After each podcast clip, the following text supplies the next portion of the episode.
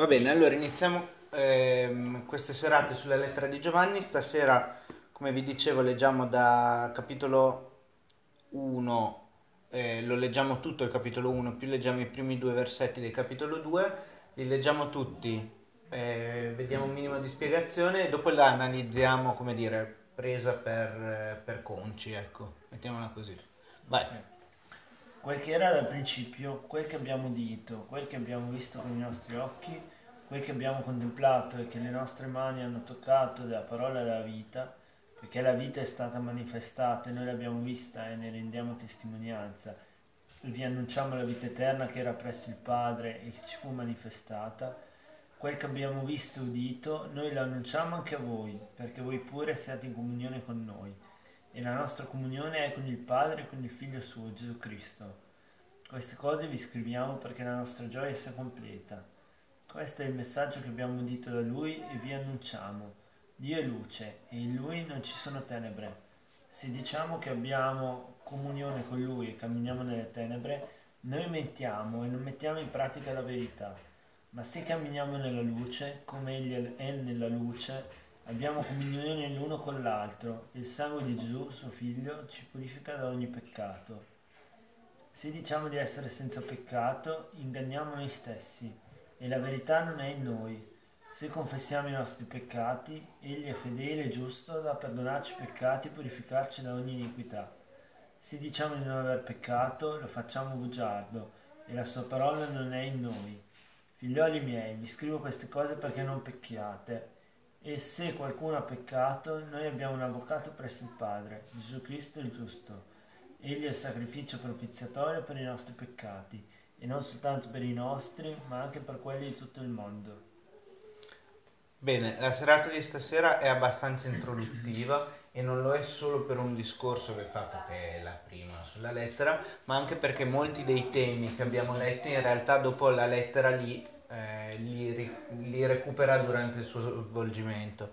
E come avete visto non è una lettera, almeno eh, per, per come è scritta all'inizio, non è una lettera come la scriveremo noi, nel senso che non ha un destinatario esplicito o dei saluti iniziali.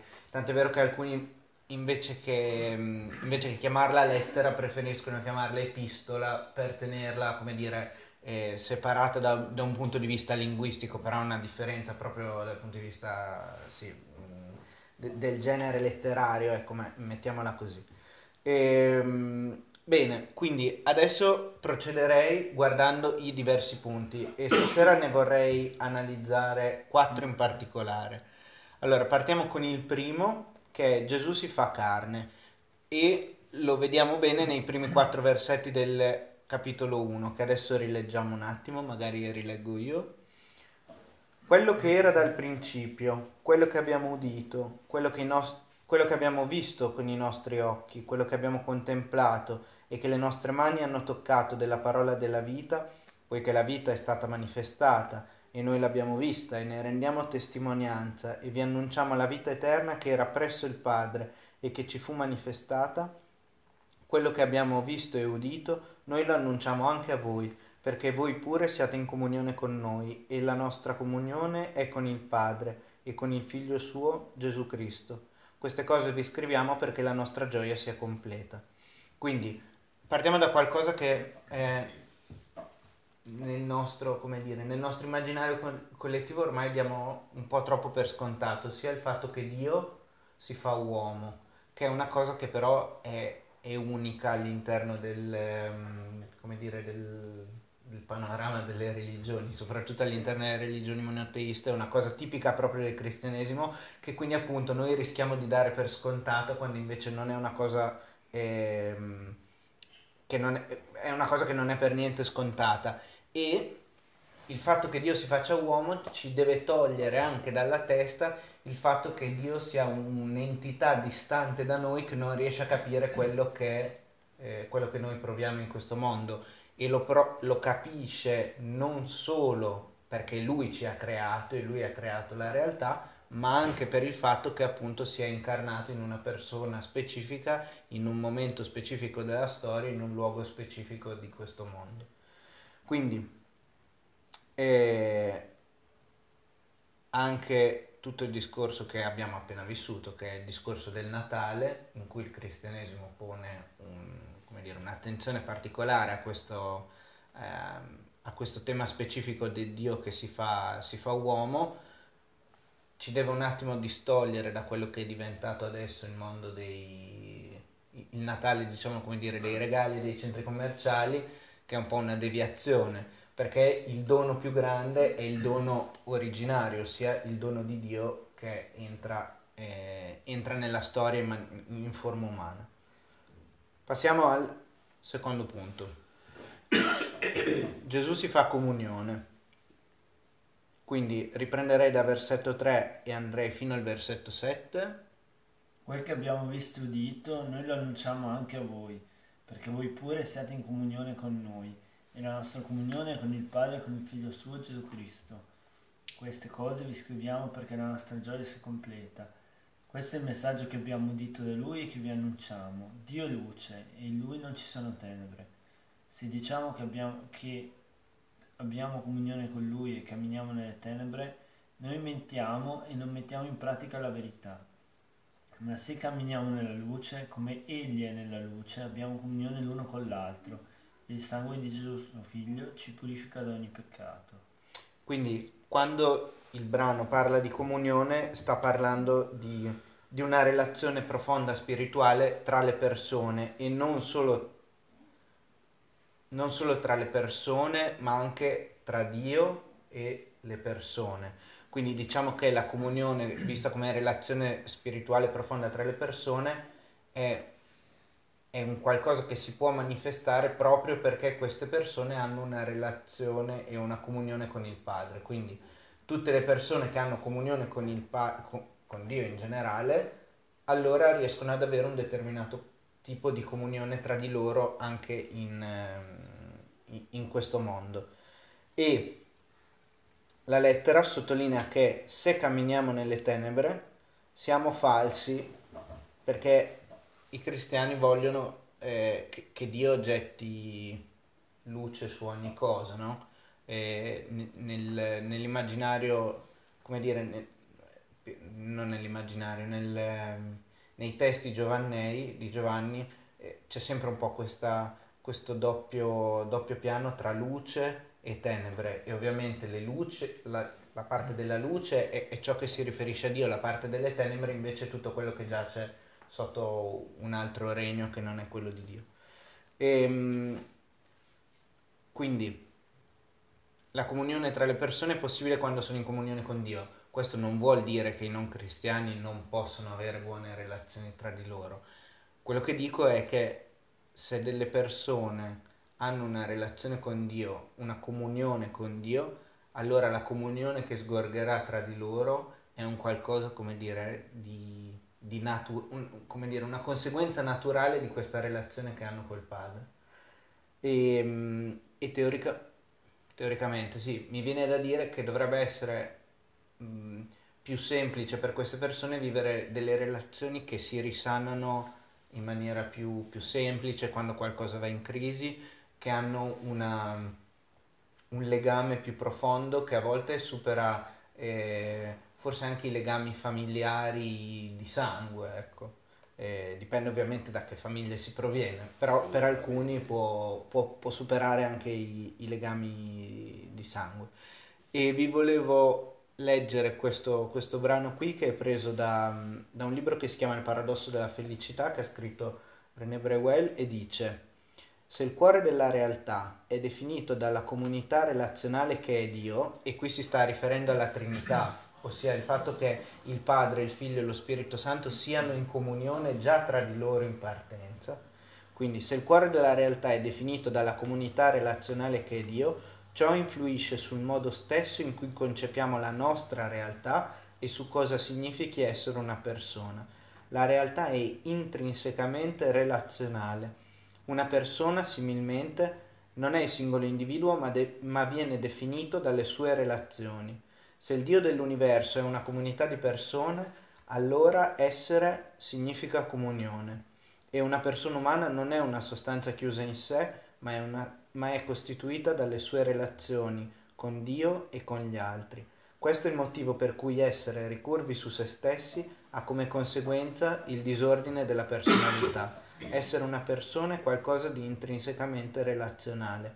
Essere egocentrici significa rifuggire dalla dinamica fondamentale dell'esistenza e sottrarsi alla comunità d'amore che Dio sta radunando intorno a sé.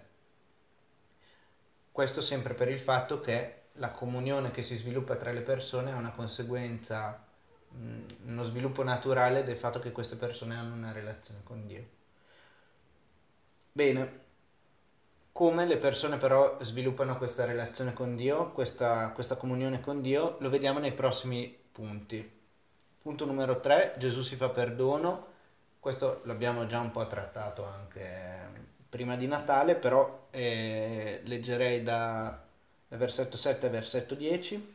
Ma se camminiamo nella luce, come Egli è nella luce, abbiamo comunione l'uno con l'altro e il sangue di Gesù, suo Figlio, ci purifica da ogni peccato. Se diciamo di essere senza peccato, inganniamo noi stessi e la verità non è in noi. Se confessiamo i nostri peccati, Egli è fedele e giusto da perdonarci i peccati e purificarci da ogni iniquità. Se diciamo di non aver peccato, lo facciamo bugiardo e la sua parola non è in noi. Ok. Allora, questi versetti puntano a un problema che secondo me è molto presente nel mondo contemporaneo e tocca non solo i non credenti, ma a volte purtroppo anche i credenti, ossia eh, la, questo testo ci dice che se uno non ammette di avere peccato vuol dire che è proprio un po', un po cieco davanti a, a, a se stesso.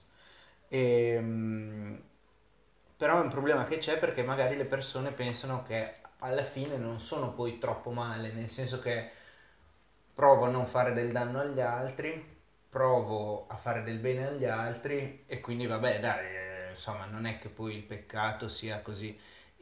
Il problema è che davanti a Dio ci si può presentare o come perfettamente puri, che è una cosa che al momento è riuscita a fare solo Gesù, oppure a una qualche maniera si è macchiati. L'altro giorno stavo smontando la corda di questa parella che sarà lunga boh, circa due metri, no? E però si stava deteriorando in una lunghezza che sarà stata, mettiamo un centimetro e mezzo. Non è che perché quello lì era poco, allora io avrei potuto tenere quella corda, no, perché la corda, cioè, o, o è integra o non lo è, o si spacca anche se il danno è molto localizzato. E, e la stessa cosa vale un po' nella, nel nostro presentarci davanti a Dio. O siamo perfetti o non siamo perfetti. E visto che la perfezione non ce la possiamo permettere per come siamo fatti, dobbiamo presentarci come peccatori e dobbiamo confessare a Dio i nostri peccati e confidare nel fatto che invece qualcun altro ci porta il il perdono di Dio, che è ovviamente il, il sangue di Gesù versato sulla croce. Martin Lutero diceva che l'uomo è al contempo eh, giusto e peccatore. Giusto perché credendo in Gesù, Gesù lo fa giusto, lo rende giusto davanti al Padre. Al contempo però è peccatore perché continua a vivere in una realtà di peccato e a commettere dei peccati anche dopo aver creduto in Dio si spera sempre minori ovviamente, però... Ehm, e vi volevo far vedere questa immagine che ho preso da un luogo di alta teologia che è Instagram e ehm, fa vedere come noi vediamo il peccato, ossia ci sono peccati diversi, per esempio noi non potremmo mai confrontare una persona che ordina il genocidio di milioni di persone con uno che ruba 5 euro. Per noi non sono paragonabili. Ma agli occhi di Dio invece vedete come risultino tutti uguali, cioè anche in questo caso o hai peccato o non hai peccato, cioè per Dio il fatto che tu abbia commesso un peccato piccolo comunque la sua santità non lascia passare quel piccolo peccato, mm, o sei perfetto o non lo sei. E visto che tutti non lo siamo l'unico passaggio rimane eh, il porre fede nel, nella croce di Gesù. Il che ci dà anche una certa tranquillità, perché è tutto sommato una cosa abbastanza democratica, nel senso che tutti sappiamo di essere nella stessa condizione e tutti, nessuno si può fare un vanto di essere più bello degli altri e tutti dobbiamo andare davanti a Dio in ginocchio chiedendo, chiedendo il suo perdono. E, ehm, vi volevo far vedere questo versetto della lettera di Giacomo, che è capitolo 2, versetto 10, che dice Chiunque infatti osserva tutta la legge, ma la trasgredisce in un punto solo, si rende colpevole su tutti i punti. Quindi Giacomo è cristallino, cioè sul fatto che eh, una persona che commette un omicidio e io invece che reagisco male magari a, a una persona che mi dice una parola sgarbata, siamo entrambi peccatori, come dire, allo stesso modo. E Dio, se noi ci presentiamo come chiedendo perdono, non avrà mai un peccato troppo grosso che non riesce a perdonare e viceversa, come vi dicevo prima, non ci sarà mai un, pa- un peccato troppo piccolo sul quale passerà, lascerà passare impunito. Ecco. Bene, quindi visto che tutti siamo peccatori, ultimo punto, Gesù si fa avvocato e consolatore. Eh, ultimi due versetti che abbiamo letto all'inizio, cioè eh, i primi due versetti del capitolo 2. Figlioli miei, vi scrivo queste cose perché non pecchiate, e se qualcuno ha peccato, noi abbiamo un avvocato presso il Padre, Gesù Cristo, il giusto. Egli è il sacrificio propiziatorio per i nostri peccati, e non soltanto per i nostri, ma anche per quelli di tutto il mondo. Quindi questo conferma alcune cose che abbiamo appena detto, ossia che noi meritavamo una condanna, Gesù meritava come giusto un premio, invece lui si è beccato la nostra condanna a morte e viceversa ci ha eh, assegnato il premio che lui meritava, ossia la vita eterna. E, ehm, non so se abbiate presente nel, nel linguaggio giuridico il termine preterintenzionale, ossia qualcosa che va oltre l'intenzione, ossia Giovanni picchia Paolo e, e lo picchia perché lo vuole picchiare, però eh, diciamo le conseguenze de, di quelle botte lì lo por- portano, portano Paolo alla morte quello lì è, di solito viene definito come omicidio preterintenzionale, cioè è andato oltre le intenzioni dell'aggressore che non voleva spingersi fino a, a uccidere. La morte di Gesù sulla croce non è preterintenzionale, nel senso non è andata oltre le intenzioni inaspettatamente, era qualcosa che Dio aveva proprio specificamente previsto e programmato per quel fine specifico, quindi è stato qualcosa di assolutamente intenzionale. E adesso mi vorrei focalizzare sul versetto 1, torno un attimo indietro. Ok, se qualcuno ha peccato noi abbiamo un avvocato presso il Padre. Il termine greco che c'è lì dietro, dietro avvocato, è paracletos, che vuol, vuol dire sia avvocato che consolatore.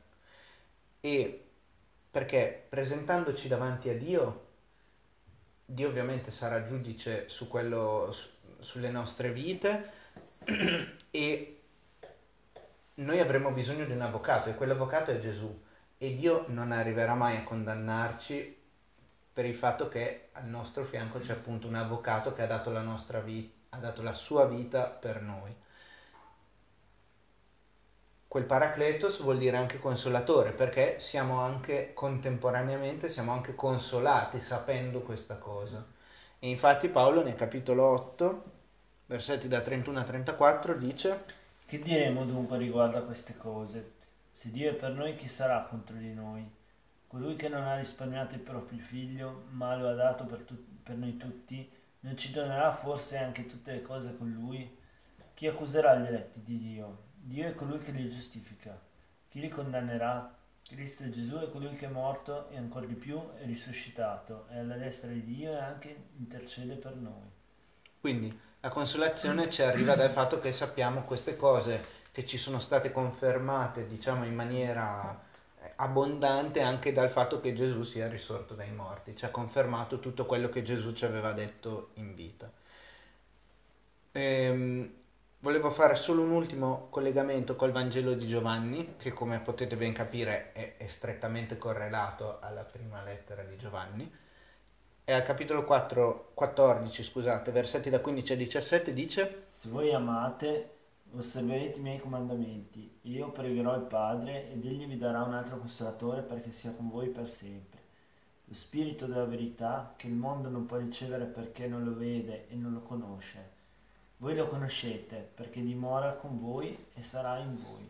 Quindi, come vedete qui dice che il Padre darà un altro consolatore. Gesù è il consolatore, ma il Padre ce ne darà un altro, che è lo Spirito Santo, e quindi la consolazione che noi abbiamo nel fatto che Gesù sia al nostro fianco e che quindi mh, abbiamo fiducia nel fatto che erediteremo la vita eterna come credenti, ci viene confermato ogni giorno dal fatto che lo Spirito della verità noi lo abbiamo ricevuto e dice, dice, il versetto 17, dimora con voi e sarà in voi, quindi è una consolazione che proprio è, è dentro di noi grazie allo Spirito Santo.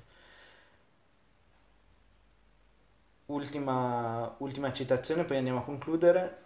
Ehm, prendo un libro che cito abbastanza spesso, che è What's So Amazing About Grace di Philip Yancey, che dice, nel film L'ultimo imperatore, purtroppo vi devo, come dire, ammetto di non aver visto, ne ho visti dei pezzi ma non l'ho visto per intero.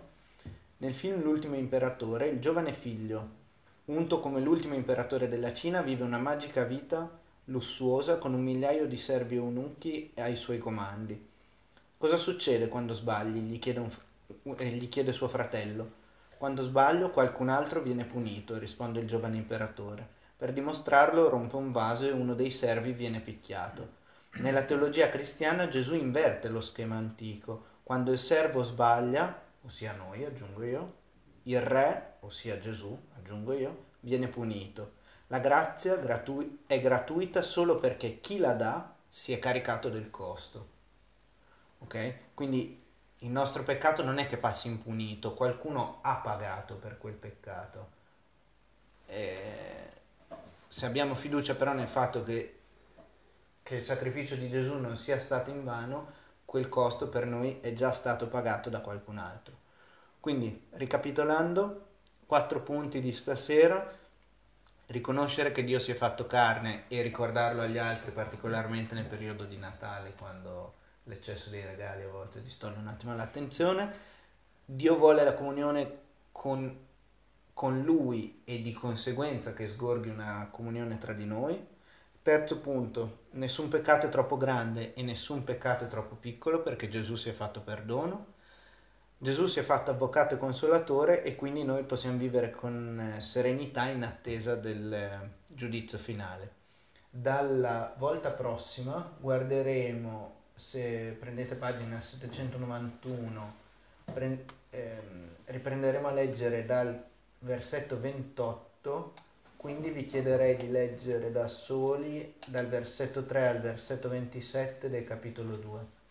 Eh, dopo magari ve lo scriverò per tenervelo in mente e vi pregherei di farlo con una matita di fianco, cioè anno- annotatevi se vi vengono domande, osservazioni o eh, scriveteveli che così ne, ne parliamo un'altra volta. In realtà come cioè, come vedete la, la, lettera, la, prima lettera di Giovanni sarà lunga due facciate e mezzo circa. Tecnicamente potreste anche leggerla tutta che non è, insomma, non è particolarmente gravoso. E se volete leggerlo anche lì leggetela, vi, vi fate le vostre, le vostre note e ne discutiamo poi insieme.